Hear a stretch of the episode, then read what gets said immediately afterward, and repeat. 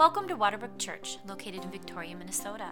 Thank you for joining us today as we worship and fellowship together. To find out more about Waterbrook, go to www.waterbrook.church. Good morning, everyone.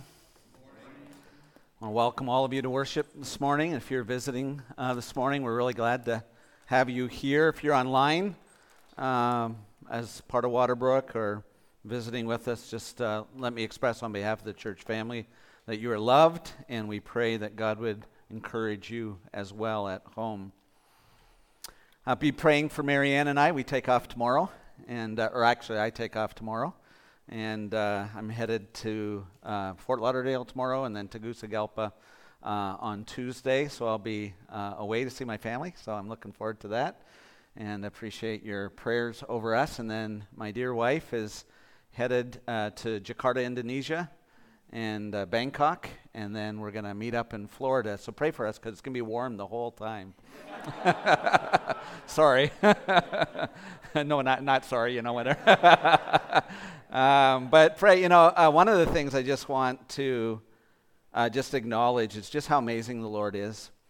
Uh, Marianne has been um, following her web page, some of her web uh, uh, work that she's done on the, online and just the countries that are tracking with English as a second language using the Bible.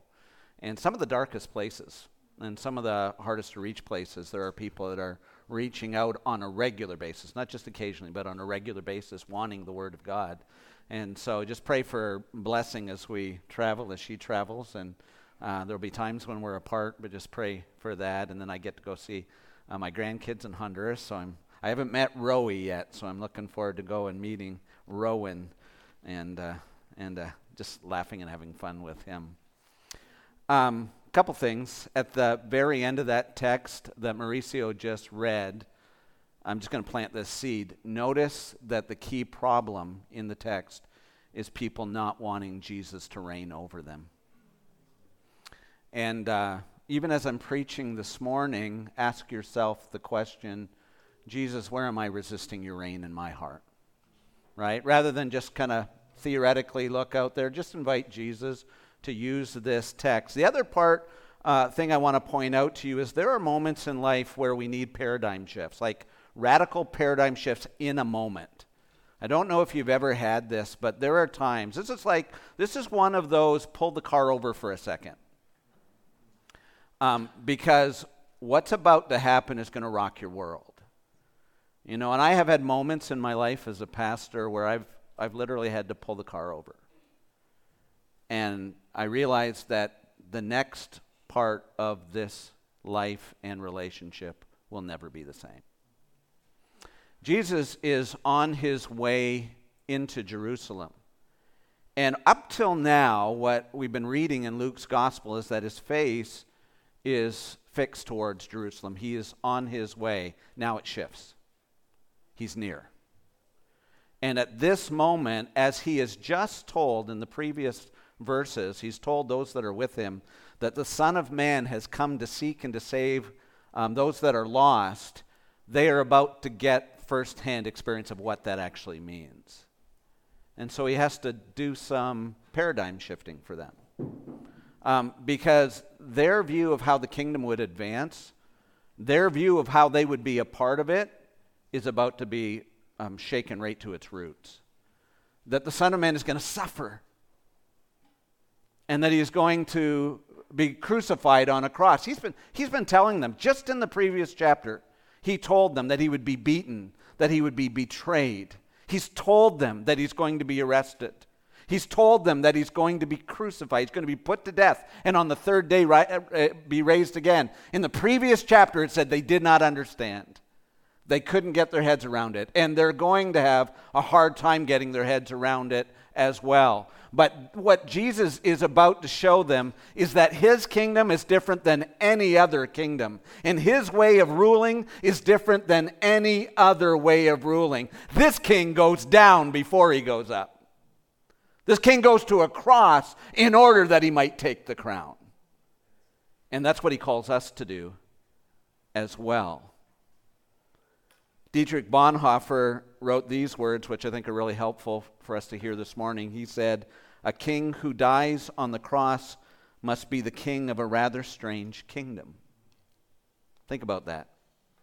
A king who dies on a cross must be the king of a rather strange kingdom, countercultural, radically opposite to what everybody would think a king would look like. Think about Bonhoeffer. Bonhoeffer in, the, in World War II, uh, very early on in the war, began to work with the resistance to the Nazis.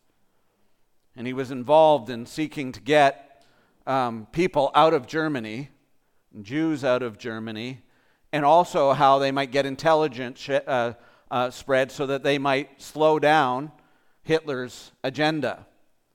Well, in 1943, um, Dietrich Bonhoeffer is arrested. April 9th, uh, 1945, he's put to death, almost making it to the end. Almost making it. But as uh, he is being put to death, historians have recorded uh, the last moments of his life.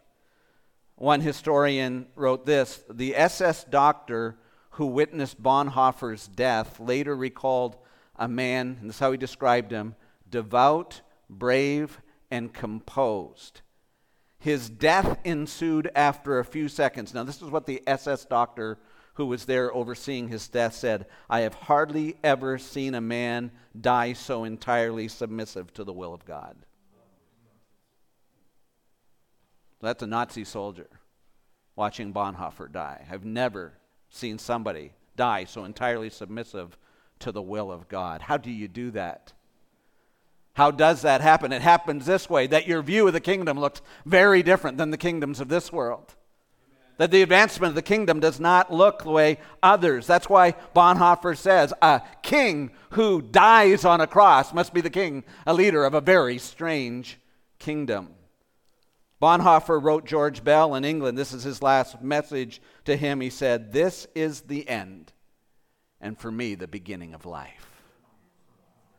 Powerful.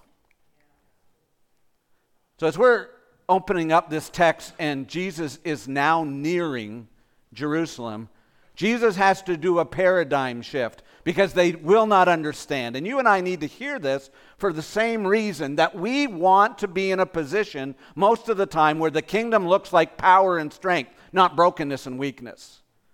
We want to be influencers. We want to be culturally accepted. And we find regularly that the message of the gospel seems marginalized. Those who pronounce the gospel seem to be, you know, radical and fringe. And we would rather be accepted and applauded. But, my dear friends, it doesn't read that way. And you shouldn't despair. Because this is the king over all the kings of the world.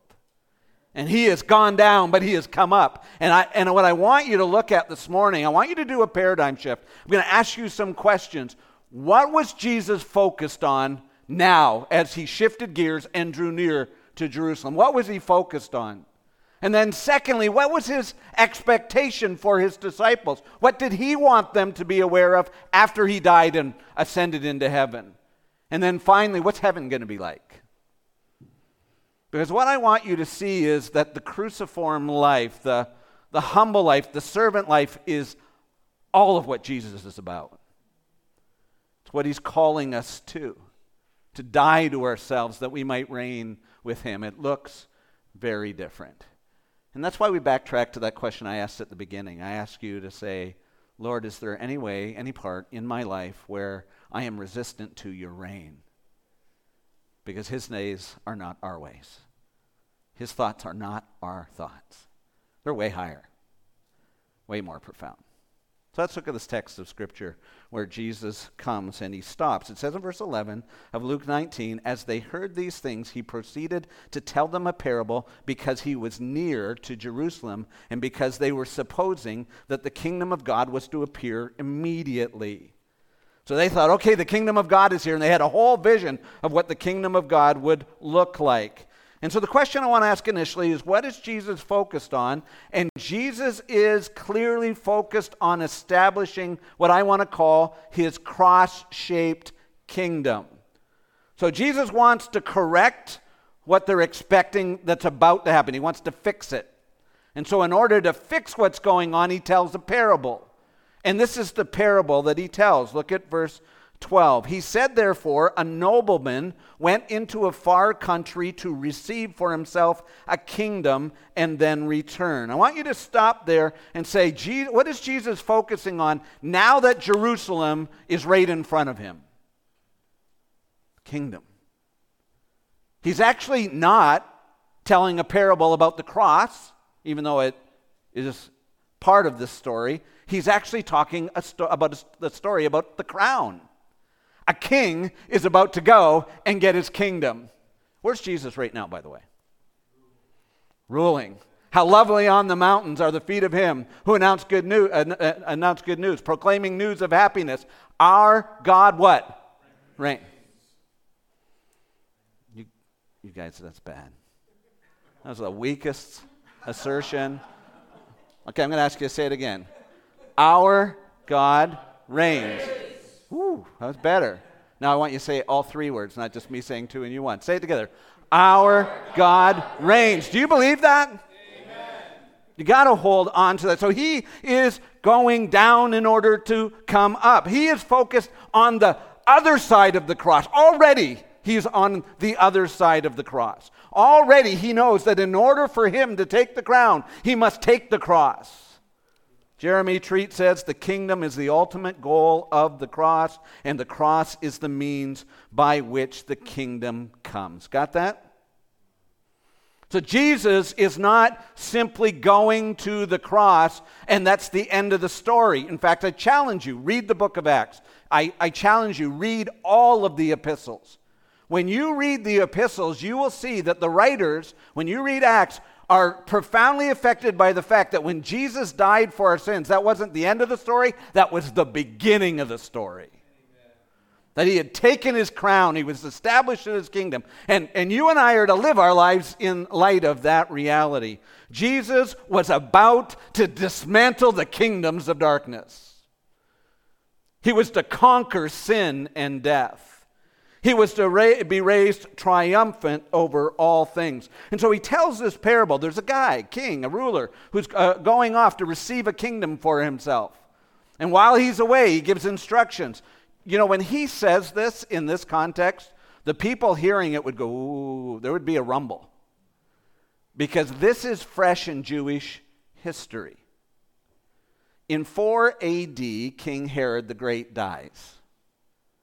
After King Herod is King Archelaus.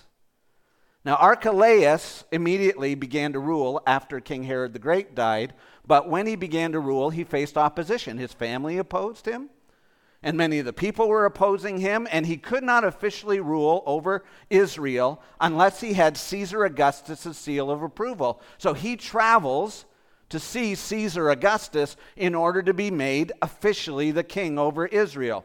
Now, as he travels there, the, the Jewish people send 50 leaders to oppose him. Does that sound like this parable at all? They send a delegation to say, We don't want him to be king. They would go, Oh, we know who this is about. And when, when uh, Archelaus went to Caesar Augustus and they talked and people opposed, Caesar Augustus made a decision. He said, I'm going to give you a shot at it and he sent Archelaus back as king of Israel. Guess what? The first thing Archelaus did when he got back home? He slaughtered everybody that opposed him. He asserted his authority.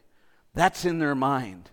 That's what's going on. Now, Jesus is writing a different narrative, a different story, because in that narrative, the way the kings of this world establish their kingdom is by crushing everybody else, by taking your life. That's what's going on in our world right now, all over the world.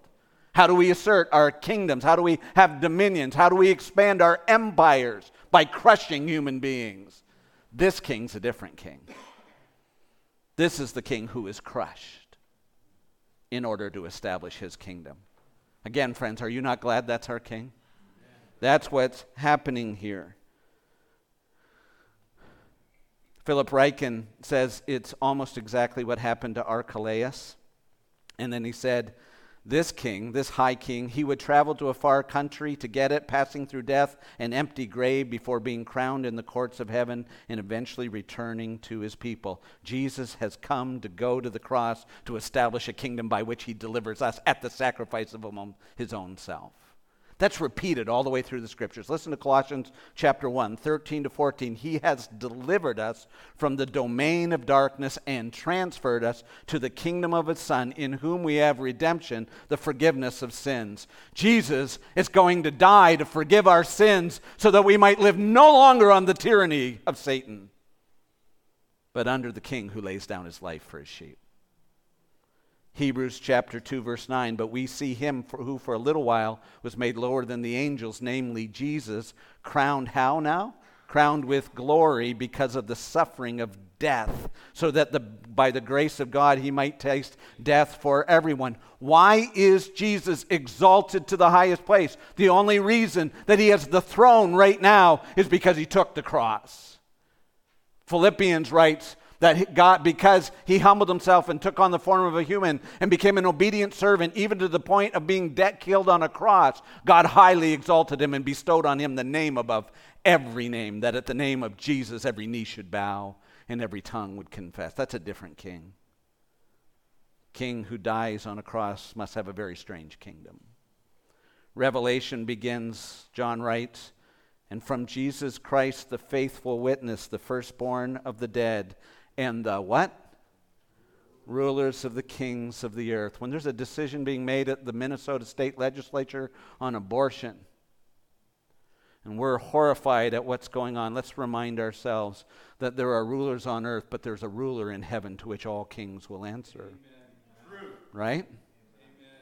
This king is the king over all the rulers of earth. Now listen to what it says. To him who loves us and freed us from our sins and by his blood and made us a kingdom. I want you to just hear that. He made us a kingdom, priest to his God and Father. To him be glory and honor and dominion forever, right? That's what we've been singing all morning. The king who has taken our sin is now seated on the right hand, and he has made us a kingdom of priests king. We rule with him. You see, we are to look at Jesus and say, why is he going to the cross? Here's the paradigm shift. By going down, he will go up and reign forever. He has satisfied God. He's satisfied the forgiveness of our sins. He has delivered us from Satan. He has made us a new kingdom.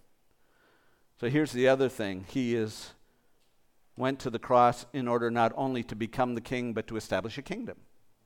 A cross-shaped kingdom.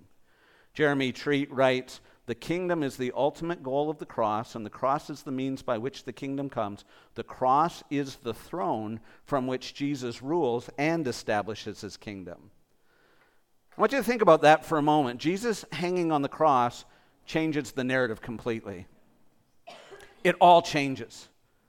Jesus being crucified and satisfying God's justice suddenly changes the whole narrative. So now he's got a kingdom that is shaped like that. So when you see Jesus on the cross, suddenly you realize he is destroying sin. He has been given authority, and now he calls us to follow in his stead, in his, in his, in his path, sorry. Listen to John as he writes in the Gospel of John, chapter 3. No one has ascended into heaven except he who descended from heaven, the Son of Man. And as Moses lifted up the servant in the wilderness, so the Son of Man will be lifted up, that whoever believes in him may have eternal life. That's before our famous John 3:16. Before you know John 3:16 and you quote John 3:16, remember that what is being said by John before that is that Jesus Christ went to the cross and was lifted up so that all men looking to him might be saved glorious news. Sin is defeated. God is satisfied. The wrath is removed. And now we are free, free, free, free at last from such dominion. And so it changes the whole story. This is not a kingdom of ego and power, this is a kingdom of humility and death. So he starts to tell them as he pulls the car to the side and he's about to go into Jerusalem. This is not like any earthly kingdom. It's different. It's a whole different way. And he says it to you today. He says it to me. This is we don't do it the way the world does it. We don't do it with power. We do it with humility. We don't do it in our own strength. We do it by humbling ourselves, taking up our cross, and following Him. John, uh, you see all the way through with Jesus' disciples, you know, the sons of thunder, sons of Zebedee, James and John, the, the tough guys. In the Gospel of Matthew, chapter 20, the tough guy, guy's mommy comes to talk to Jesus. Listen to what they say when she asks them. She says, Can my boys sit on your right hand and your left hand in the kingdom of God? And Jesus answered, You don't know what you're asking. Are you able to drink the cup that I am to drink? And they said, We're able. And Jesus said to him, You will drink my cup. But to sit at my right hand and at my left is not mine to grant, but it is for those who have been for whom it has been prepared by my Father. And then the ten who heard it got angry at the two brothers. Oh, we're a smart bunch. Right? Oh, you're asking for authority? You want position? You want power? Jesus says, You want position in my power and power in my kingdom? The way up is down. The crown never comes without a cross. You want to be ruled? That's what he says. That's how the narrative starts.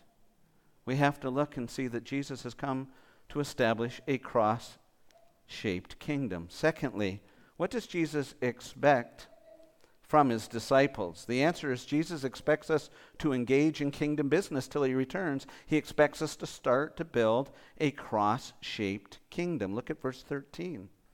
In verse 13, it says, when the nobleman goes off, he calls 10 of his servants. He gives them 10 minas, and he says to them, Engage in business until I come. 10 minas is like three months' wages. Uh, each mina is worth three months' wages. And, it, and uh, he says, engage in business till I come. But his citizens hated him and sent a delegation after him, saying, We do not want this man to reign over us. And when he returned, having received the kingdom, he ordered these servants to whom he had given the money to be called to him, that he might know what they had gained by doing business. Notice there's an assumption here that by taking the minas and investing them in the kingdom, there would be a gain. Says, and he, in the first one, verse 16, came to him and said, Lord, your mina has made ten minas more.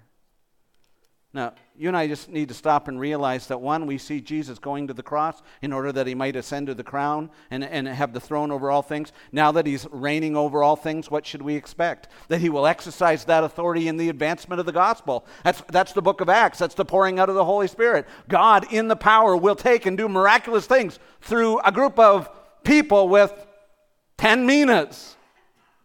You see how much it costs to battle Russia today? Or even try to do war? To, a, a, to battle an empire that's going on? Jesus ascends into heaven and, and then he, he hands out to these people, this parable tells, he just gives them three months. There's your budget for the kingdom. Go build. Oh, my dear friends, that's us. The kingdom of God is not built by our strength, but the kingdom of God is a group of people who have been made cruciform by Christ and sent out in the power of the risen and reigning Christ. If, he, if the Lord doesn't build the house, my dear friends, this kingdom ain't going anywhere. Right? Jeremy Treat says the cross creates a community of ransomed people living under the reign of God. My dear friends, what's the hope of Waterbrook? What's the hope of your life? What's the hope of going to Jakarta, Indonesia, to, to learn who needs curriculum and what they need. The hope is not in our power and our ability. The hope is in the fact that Jesus has already won the victory, and He said, I will build my church, and the gates of hell will not prevail against it. And He will take that little five loaves and two fish of your life, and he'll miraculously make it into far more. That's the story of history. That's what God's done down through time. He hasn't taken mighty people and impressed them, He's taken weak and broken people, and He sent them out, and, and, and through them, by the power of the Holy Spirit, stunned them. Notice what they say when they come back to the, king, to, the, to the man when he returns with his kingdom. They say, Your mina has produced 10 minas more. Isn't that great? They didn't say, Look what we did. They said, Look what you did. And that's exactly the experience of the Christian. Friends, the church, as weak as we are, we are the instrument with our brokenness, with our frailty. I love that Waterbrook, we're a messy bunch of people for one reason because the glory, if anything happens, belongs to the King. And the hope of this church is in the one who has triumphed over sin and now seated at the right hand. God can do anything. That's what we just saw. With man, it's what? Impossible. With God, all things are possible. Do you believe that? Amen. It's true because he's on the throne. Kevin DeYoung and Greg Gilbert write the church is the primary arena God has chosen to make his redemptive reign over his people visible. Wow. So the kingdom of God then is, his, is God's redemptive reign in the person of his son, Jesus Messiah, who is broken into the present evil age and is now visible in the, ch- in the church. My dear friends, it's it's an amazing thing that this weak group of people is the hope of the world. But it's only possible because Jesus is King of the world, reigning at the right hand. Jeremy Treat, again, he writes To be a Christian means that we're not only forgiven through the cross, but we're made followers of the King.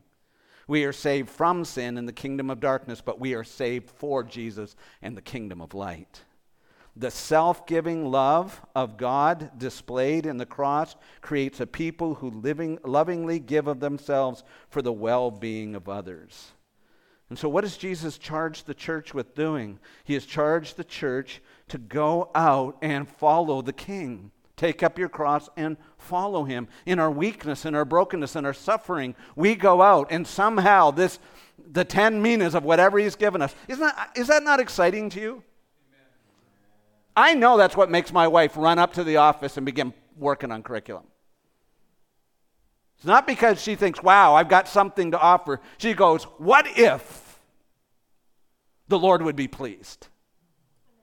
What if the Lord would open somebody's heart, somebody's eyes through someone like me? What if the hope is in the Lord who gave himself for me, paid the price of all my sins on Calvary? Isn't that the encouragement? That's the encouragement.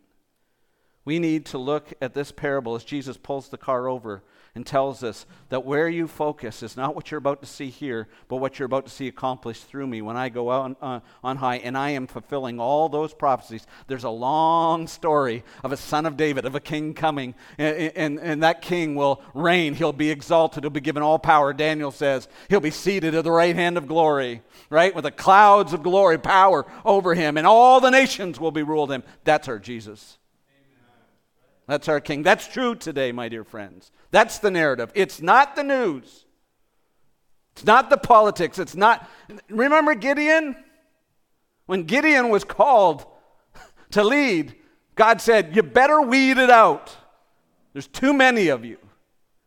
Because if I keep a whole bunch of you going into war like that, you're going to walk away and say, Oh, it was us who did it. God says, Let's narrow it down to 300. And when it gets done, what will we say? To God be the glory, great things he has done. That's what this kingdom looks like. Boy, I look at you and I go, wow. What can the King of glory do with someone like you? I would look at absolutely, absolutely every single one of you in the name of Jesus and believe that if God, by his reign and rule, decided to use your few minus minas of gifts dedicated to him, he could turn and did turn. He did it, right? Book of Acts. He turned. These people are turning the world upside down. Oh, God, let it be so. Let it be so. Finally, I want to ask the question what will heaven and hell be like? This is the answer in this text because there's a judgment moment and and there's reward and punishment based on the what you did with the, the minas that were given. And it's and, and this is what we see. Heaven will be the infinite capacity for love and service, and hell will be the irrevocable loss of the opportunity for love and service. Just think about that. When when these men come to the man, uh, the king, the ruler, who's got his kingdom, and they say, You're, your Minas have produced 10 more. They've produced five more. So they announce what the return is. What does he say? Way to go. Well done. Go on a holiday. You can, you can pack it in now. Just rest. You've done your thing. No, he says what most of us would not want to hear in our flesh. You get 10 cities now instead of 10 minas, right? What's he doing? He's telling them that in the kingdom of God, the reward that is given to you for faithful service is greater faithful service. So, just in case you think heaven is going to be sitting on a cloud playing a harp, let me disavow you. It will not be that boring.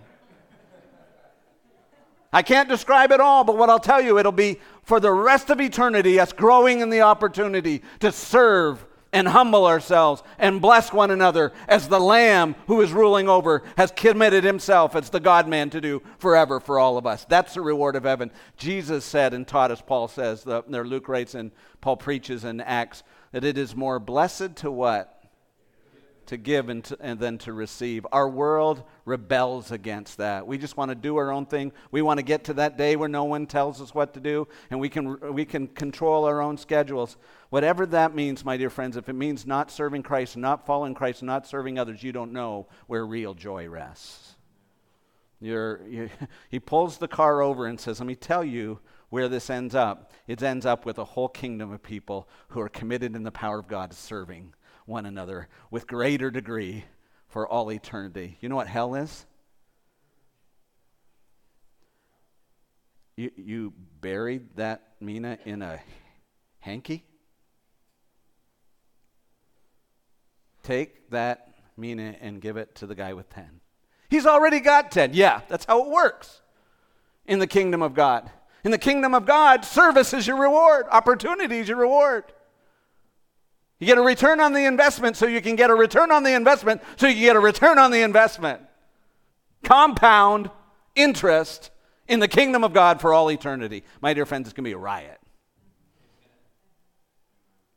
It's going to be so good to love one another, to serve one another, to have people from every tribe and tongue and people group around the Lamb glorying in Him. In hell, we'll have you yourself and I alone with nothing to do and no one to serve but yourself forever. Listen to what C.S. Lewis writes in The Great Divorce.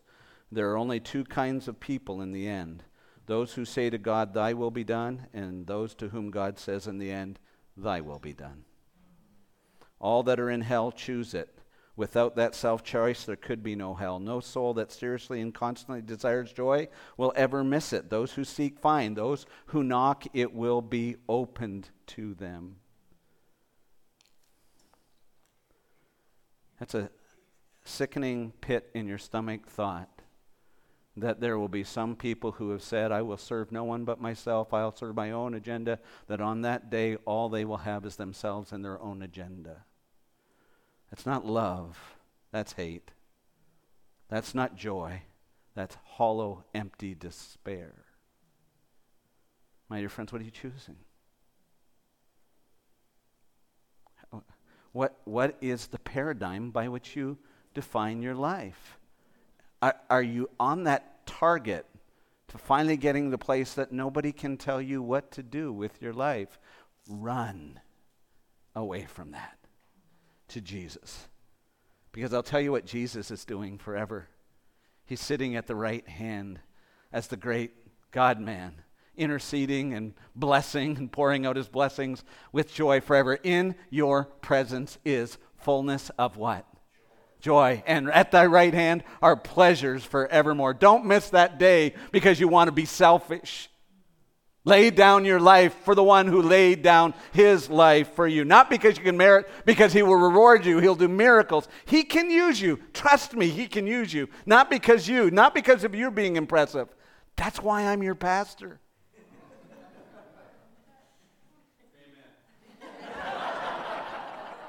Why did I know that was going to happen? I just knew it was going to happen. I just waited a second too long. You know what? Thank you. So I always have in the back of my mind um, Richard Baxter's line preaches the dying men to dying people.